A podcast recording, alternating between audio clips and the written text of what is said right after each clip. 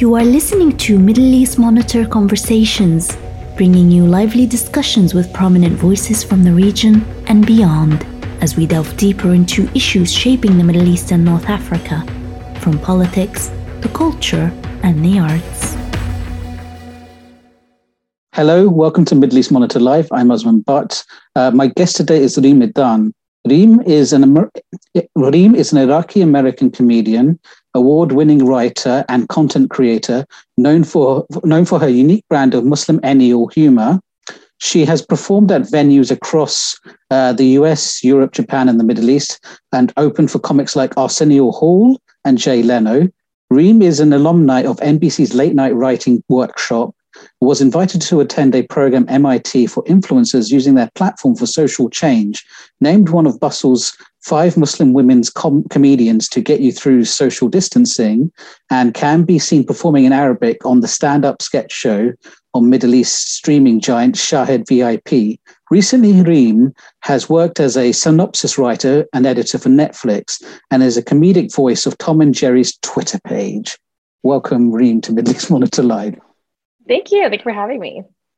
So you grew up uh, with Iraqi parents in the United States, um, but you also spent some years in the Middle East as well. Um, and in light of the fact that obviously Iraq was in conflict with um, the United uh, with the with Iraq, uh, United States was in conflict with Iraq. How did all of these sh- experiences shape you as a person, and how it brought you um, and your decision to go to comedy, and how do you navigate these experiences? That's basically it. Sure. I will start at the top. So, so I was born. Uh, my siblings and I were born in the United States. Our parents were from Iraq or Iraq is how I pronounce it, which is horrible, I know, but I learned the word from white people, um, and so that was um, that was the beginning of my uh, inner conflict, if you will, um, about who I was and where I was from and which side of me I really identified with. Um, and that really came to a, uh, a culmination when I moved to the Middle East, moved to Bahrain in 2001, um, a week before 9 11. And uh, we obviously didn't know what was happening at the time. But so we moved there, um, suddenly I went from being someone who was too Arab in America to being someone who's too American in the Middle East. Um, and then the following year, the, you know, Iraq America war happened. So, like, at every level of my existence, I was conflicted. I didn't really know if I belonged anywhere, you know. Um, so a lot of my life has been kind of in the gray area between those cultures or the brown area between those cultures. And really my only defense strategy for kids who would ask me very, very specific and pointed and aggressive questions um, on both sides. Uh, more, more in the Middle East because that's where I was uh, at the time. Um, the only way I knew how to respond to those questions was with comedy and humor, because otherwise you would succumb to just the pressure and and I don't want to say bullying, but just people's, you know, kids are evil um, and they're ridiculed and stuff. So just at a young age, I had to reconcile my identity. And the only way I knew how was make a joke out of it, you know, change the subject, make it funny, like disarm both sides. Um, it later became my offense strategy too. And I moved back to the United States because now, you know, four years later, I was like, it's a changed world. It's a completely changed country. Are they going to even accept me? Are they going to like me? So what I did was I made a point to be just the funny girl and um, sure talk about who I was and my past experiences, but in a way that was palatable. Um, and that really got people to start looking at things different ways and to at least give me a chance before judging me right off the bat. Yeah, that's uh, it must yeah that's uh, it's uh, it was must have been a very difficult time as well i mean i know that in communities for example in the uk the sort of post 9-11 world was actually a very uh, it was a very difficult time because everything you did if you're from a certain background came under mm-hmm. suspicion and if you're a young person especially if you're a kid you know you don't really know what war is you don't have the sort of you know you don't even know how to express it, and suddenly you're dealing with something very scary. Um, and it's it was uh, it was quite a difficult time for people who were growing up and sort of learning about themselves in that world. Um, mm-hmm. So thinking about your experiences as an Iraqi Arab Muslim woman, um, American woman, uh, mm-hmm. you how were you greeted in the comedy in the comedy world? And have you noticed any kind of like changes since starting out in how people react to you or things that have shifted? Sure. Sure. Um, so I started in comedy in 2016. So prior to that, I was working in marketing for movie studios. I worked at Disney, I worked at Paramount, um, in another studio. And um, in 2016, if you might recall, that was the year that Trump got elected. So I had really started that summer um, performing and whatnot. And to be honest, it was a perfect time for me because there weren't that many um, Muslim, especially female Muslim comics and um, I just had something to talk about. I feel like a lot of times we, we struggle, whether you're a writer or some kind of creative, creative, excuse me, um, you struggle with what to talk about, right? And like, and because essentially it's an art form where you're sharing your opinion and you're you're digesting the world around you, and, and you have to have something to say. And sometimes I struggle with not having anything to say, but at that time I did because you know Trump was possibly going to get into office. Um, there was this talk of the Muslim ban later on, and so ironically enough, Trump really helped my comedy career because when I started, that's all I had to talk about. In fact, I um I posted a video um after he, or just a couple months before he got elected, and the video on YouTube was titled "I'm Muslim unless Trump gets elected." And the second he got elected, that video went viral. Like it just the keyword search went crazy, um, and it really helped me get spots. Um, it's very difficult to start out in comedy, especially in LA where it's a very saturated market. But um, you know, with that video going viral, um, it a opened a lot of doors. I actually came to perform in the UK because someone saw that video and loved it. Um, but B, I was felt like I was one. I, it afforded me many more opportunities on shows, uh, maybe because it was affirmative action and diversity hiring, which I'm very okay with.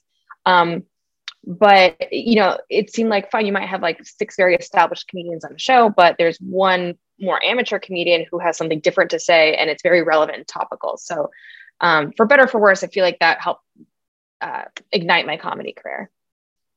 So I have to ask this then: as a comedian, are you not as obviously a citizen of the US, but as a comedian, are you unhappy that Trump has left because now your material is gone, or are you happy that the ultimate comedian has left power? Oh my gosh. You know, I, I have this discussion a lot because he really took half of my comedy set with him. I just had to ditch like 45 minutes of jokes because you know, they were all Trump esque in nature. And now I was like, oh, great. Now I have to start writing for real. Um, it's taken a lot more effort on my part, but you know, it, Trump might have been a crutch for a lot of us because he just wrote half the joke for us. It was, he would provide us the premise and then we would just, you know, provide punchlines or sketches uh, off of that. So now that he's gone, my, my job is harder, but it's, it's forcing me to dig deeper and then really start pulling back the layers of my identity and and and go further with it outside of him so that's been yes yes and uh, you've sorry mm-hmm. yeah you and but you've also performed in places like the middle east you know i've noted mm-hmm. you've been in the uae palestine elsewhere and obviously uh, currently you're also uh, as i mentioned in the intro you've got a show on in on Shahid VIP, which is uh, you doing stand up in the Middle East in Arabic, of all, which is uh, quite impressive actually. Um, so I'm sort of wondering now, how do you like? What were your experiences like doing performances in the Middle East? Uh, first of all, let's start there. Sure, um, I had a wonderful time. I love performing in the Middle East. Um, the comedy scene isn't quite developed there yet in certain places. In Dubai, it's the most developed. Um, a friend of mine, Ali Sayed, he runs like Dubomedy, him and his wife Mina. So they um they're in Dubomedy in Dubai. So they, you know, they have shows and they bring people out. And in fact, I was uh, part of the Dubai Comedy Festival in 2021. Um, but other places like have, you know, a few performers here and there. Sometimes they get big names coming through. Um, but other than that, you know, they they're starved for comedy. And so you come in and the audiences are ready for you. And um, it's it's usually a very exciting show. I also um, when I moved away from Bahrain, it's 15 years ago um, I didn't know I was moving. My parents told us we were going away for summer vacation back to the United States, and then we just never went back. Um, so, you know, going to these shows just gives me, it really has a, a direct connection to my heart because I'm like, oh my God, I'm back, you know? Uh, and in fact, I did, when I did go back to Bahrain for the first time, it was under the guise of comedy. So it was a very full circle moment. A lot of my middle school friends came out to see me, and it was pretty cool. Um, but yeah, I love performing. Um, the shows in Palestine were particularly amazing. I love the audiences there; they're very sophisticated. Um, and most of my shows are in English, aside from the Shahid VIP thing, which is in Arabic. Which, um, when they asked me to do it, they're like, you know, can you do stand up in Arabic? I was like, yeah, I mean, like it's possible. Like, do I do stand up in Arabic? No, but could I? Yes, I could. Um, and so for that opportunity, I had to really work hard. While I was uh, at the Dubai Comedy Festival, we would do the shows, a couple shows a night, and then I would sit down with my friend Ali, and we would just go through my set and write new stuff to be put on TV in Arabic. So I had to prepare that in like a week, prepare like 20, 25 minutes of brand new stand up content in a language that I speak but don't do stand up in, and then perform it without ever ever gone to an open mic. I didn't even know if these jokes are really funny outside of our conversation. I just had to like do it. Um, so it was a very nerve wracking experience for me, but luckily it worked out. Um, Okay, um, but that's quite interesting though, because I mean, the thing, because I think also maybe because you grew up partially in Bahrain, you did have enough fluency in Arabic. Because obviously, if you'd just grown up in the US, even if you spoke Arabic at home, maybe you would have had greater challenge doing that in Arabic. Um. So, with that in mind, what do Arabs find funny? Is it different from what Americans find funny? Um, let's see. Well, first off, I had to let you know that at the beginning of my Arabic performance, I acknowledged my accent because I was like, I know I sound like I'm struggling here. Um, I kind of sound, if anyone has seen that 70s show, there's the character Fez, uh, the Hispanic character. That's what I sounded like, but in Arabic to everybody else. Everyone had like this beautiful fluency. And I was like, hey, what's up? I'm an Arab American. Okay. Um, so, what do Arabs like? Arabs like exactly what we like. I think what I've learned from uh, less from Arab shows, more from shows outside of the United States, I've learned to kind of comment on the overall cultural, uh, relatable elements. So, um, and this is a question I get asked a lot because I do perform internationally. And so the audiences are generally the same. Sometimes you have a little bit more conservative audiences, but that's usually like a Muslim specific show as opposed to an Arab show. Um, but I like to comment more on you know my parents having those lost in translation moments or feeling stuck between cultures or uh, more broad strokes cultural behavioral um, elements as opposed to sometimes in the united states i'm very set up punchline uh, very topical um, and and the cultural elements don't translate as well uh, as i do here there. So i try to like i said tell more stories.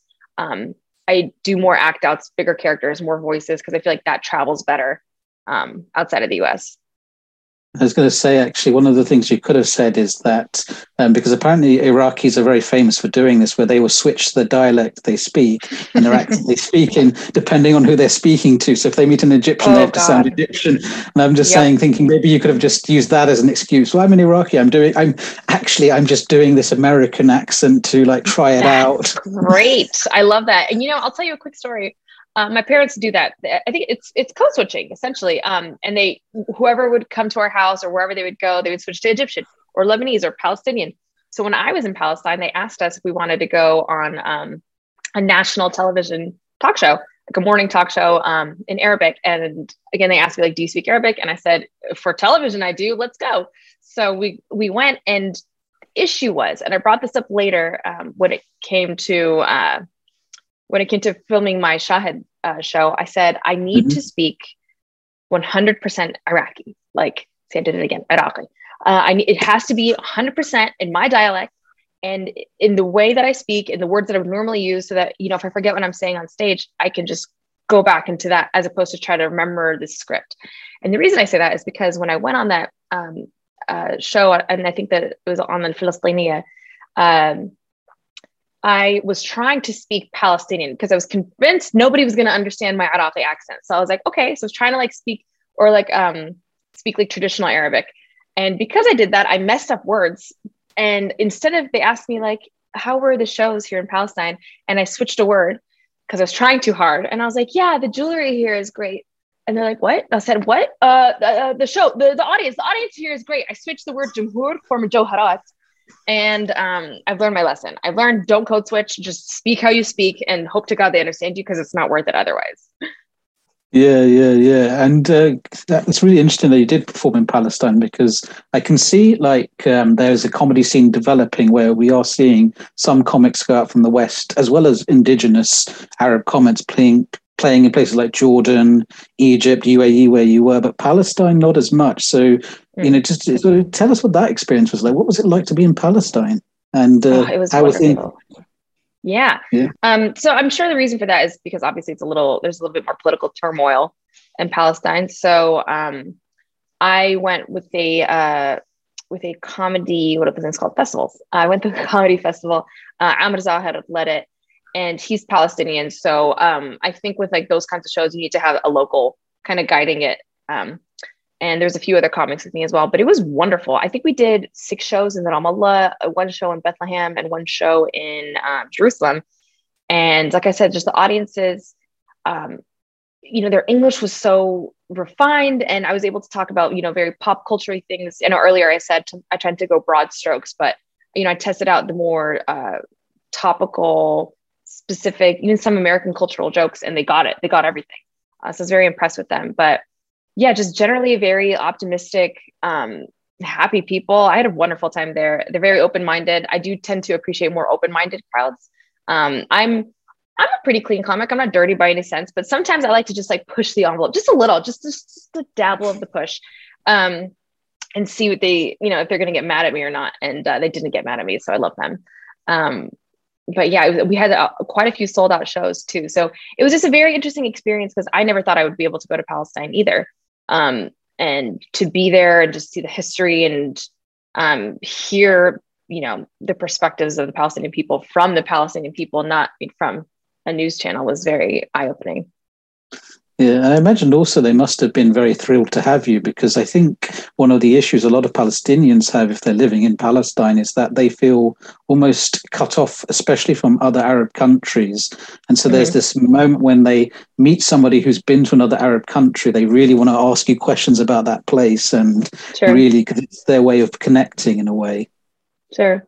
I mean, most of the Palestinians I met, um, depending on if they're able to leave the country, because sometimes there's some uh, red tape around that. But uh, a lot of them I met were very well traveled. Like a lot of them were American citizens who also were able to go to Palestine. So it was a mixed bag. But um, yeah, they definitely uh, are appreciative of people coming in, um, especially entertainers. That was cool. Excellent. Um, and switching to the other country, uh, do you hope to perform in Iraq someday? And if you could, what would it mean to you to do so? Oh my God, that would be amazing. I, oh, that would be a dream come true. I have a joke in my stand up. You know, I talk a little bit about going to Iraq and like seeing my uncles. And then, you know, we had a conversation. They're like, you live in America, the land of opportunity. What is your dream? And I said, to be an actress. And he said, change your dream. Um, and so I really, which is a true conversation that happened. And so now my family is very proud of me because, you know, comedian is not really actor, but I'm still an actor. Um, and it just, you know, seeing how much success I've garnered, you know, uh, thankfully. And uh, a lot of my fan base is in Iraq. Like, you know, looking at my social media um, demographic breakdowns, I think Iraq is like my second highest country after the US, which is really cool. I think it would be in, in amazing to go perform there. I'd probably do a set in Adaglish, which is English and Arabic, because um, you know it's very difficult for me to do the Arabic set. But I just think it would really like hit home. Uh, there's not a lot of mainstream Western Iraqi performers. So, um, you know, I hope a lot of what I do, sure, it's like for personal gain and I want to do this and that, but I really do want to be, you know, one of the leaders or at the forefront of being an Iraqi American entertainer and hopefully bring pride to my people. that's that's wonderful. I, would, I think that'd be lovely. Um, but yeah. do you feel then, because if you just said there's not very many um, people in the public eye in America who are from Iraqi backgrounds, and obviously you are, does that come with a kind of special burden, do you feel? Um, I wouldn't say it's a burden. I just think it's something to be aware of, you know, because there is a little bit more pressure um, or on me, um, whether it's from my direct family or or whatnot, just to uh, not fail. I want to say, and that, I don't mean that in terms of success, but you know, don't bring shame upon our people. Um, more it's just you're in a very unique position right? And i think um, i'm just uniquely aware of everything i do you know has to have a purpose or you know everything i do has to align with what my brand my message is. So um, yeah it's not it's not a burden. It's just something that i, I think twice about often. Um, so yeah. Yeah and um, because obviously you know whenever a country is in the news a lot um, people in the country, if you're from that country that's in the news, in the US, for example, uh, they always want to ask you about that country. So I'm wondering, um, I'd imagine if you were an Iraqi in America in 2004, 2005, Americans would ask you lots of questions about that. Mm-hmm. But I'm wondering now, do they actually ask those kind of questions anymore? Do they care about Iraq anymore? do they ask those questions anymore? Um, you know, the the narrative has shifted away from uh, like geopolitical stuff, and it's more towards religion now. So people used to ask me like, "Oh, like being Iraqi or being um, you know a Middle Eastern, et cetera." And Now it's more like being Muslim. Um, so that's been a definite shift, you know, as we've gone away from the war uh, and things like that being Muslim, yeah, I get questions all the time. Um, in fact, I do a lot of performances at universities, like we were talking about, and uh, sometimes I'll do a Q and A at the end, and you know, eighty percent of the questions are like, "So, how do your Muslim parents like deal with this?" And like, "What do your Muslim parents?" Uh, oftentimes, uh, I'll go to parts of the U.S. that are not that diverse, and um, I have been told that I'm the first Muslim person anyone's ever uh, met, let alone seen perform stand up. Um, I've gotten questions at certain more con- conservative shows like oh so like are you allowed to be doing stand up like this right now like are you rebelling by being up here speaking as a woman? I was like what? Um so you know part of that's my responsibility kind of like what we are talking about with being iraqi you know being a uh, not necessarily a representative. I'm not a representative. I'm just an individual who happens to have these experiences and i think it's necessary for me to talk about that um as you know in my stand up or in my interviews whatever just so that people can learn more about like us and humanize us. I mean, I don't think you would object to that if anyone wanted to make you an envoy of some kind and give you the money for the privilege. oh, am I the Muslim American on the Wheaties box? Yes, I am. That's all I am. That's I mean, the Vatican has its own envoys throughout the world. Maybe you could be one too. Sure. so, what? There's money involved. Let's go. so, um, what are your like top com- comedic influences on you? Um, well, I have a bunch. I have a lot of different comedians that I admire, and I try to take little things um, here and there. But I think Russell Peters is my very first comedic influence. Um, I was talking about this last night, actually. Just um, there weren't a lot of comedians that I could watch um, with my, you know, Muslim family because some of them were too dirty or this or that. Um, and Russell, at least you know his older stuff, it was just kind of like talking about being like a third culture kid and having you know immigrant parents and ways to uh, commenting on those lost in translation moments and stuff like that. I related with that growing up, and I was able to watch that with my parents, and it was amazing. And we all had those inside jokes together. Um, and I think when I first started out comedy, that was a lot of the influence that I uh, took to move forward. Um, but I also really admire Dave Chappelle. Um, I like Ali Wong, um, Jo Koy. I feel like most people that I mentioned, yeah, there is no white comics there. I do love white comics. I love them all. I just, for me, it's I really relate to these stories about you know having your identity here and also like how that uh, bleeds over into your normal life and influences your perspective and stuff. So those are my those are my favorites. Oh, that sounds uh, sounds nice. Um, and so, thinking now about the future, uh, if we dare, um, what what uh, what projects and things are you working on now, and what is coming up for you? Sure.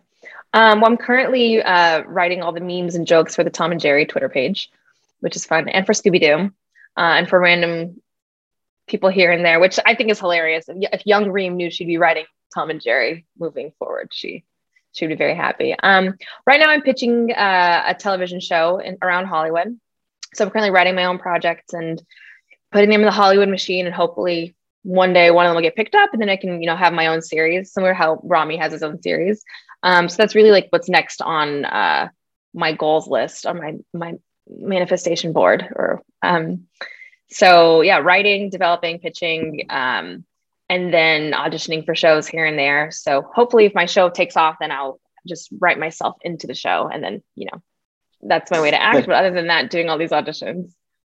Oh, that's uh, sounds interesting. So for you then, because obviously you you've told us a little bit about where you've been, and you're telling us what you're planning to do. But where do you actually want to go? What do you want the future sure. to be? Oh God, that's a really big question. Um, you know, I, I, I kind of touched on that. I would like to be, you know, I, I do think I have a certain responsibility as a Muslim woman to push the narrative forward um, and to inspire others along the way. I was having this conversation recently. Um, I never knew I wanted to be a stand up comedian growing up because I didn't realize it was a real job and I didn't realize it was something that a woman who looked like me could do. So, with everything that I do, I hope to be, you know, at the forefront.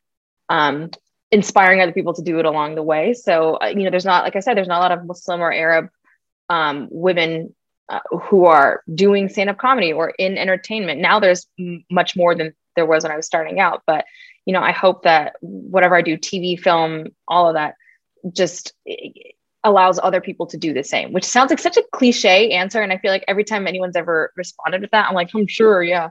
But for, it's the truth. I just, you know, I, I mentor uh, a lot of young comics. Um, I always, you know, my door's always open when people ever need advice and stuff. And I just think it's important to, you know, as a as a group of people, you know, be able to move forward and continue breaking those stereotypes and continue humanizing our experience. Um, so that's that's that's my ultimate goal, and to be a millionaire. But like those are just, you know, that's those are the two. I like how profound you like go through, and then you have to end it with, "And I also want to be rich." I know it's like it's crazy. I'm like a comedian or something. It's really weird. well, Reem, it's been a great pleasure talking to you uh, with Middle East Monitor Live. Is there anything else you'd like to say before we uh, say goodbye to the audience? Oh no, thank you for the time. Um, if you'd like to follow me on all the socials, all my handles, Twitter, Instagram, TikTok, it's at Reem Edan, R E E M E D A N, and uh, I'll see you online. All right, and thank you for talking to us and to our audience. I'd like to thank you for being here. Um, please do tune in next week for another Middle East Monitor live conversations. This was Middle East Monitor Conversations, brought to you by the Middle East Monitor in London.